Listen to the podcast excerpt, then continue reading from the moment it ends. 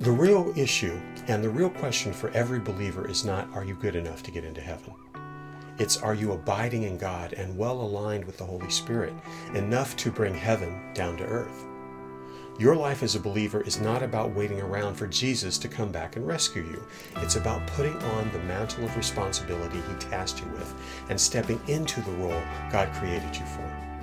It's not decrying the mess that the world is in right now, it's declaring what is not as though it were in order to bring it into existence. It's not blindly accepting those things you see and hear in the natural as inevitable or, or irrevocably pitted against God, but in resonating with the Spirit of truth to supernaturally affect your sphere of influence and lift up Christ that He might draw others to Himself.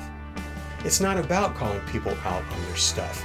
It's about calling them up to accountability and the potential God empowers them with through His grace. It's not arguing and fighting with or demonizing people that you don't agree with. It's knowing that the battle that you're fighting is not against flesh and blood at all.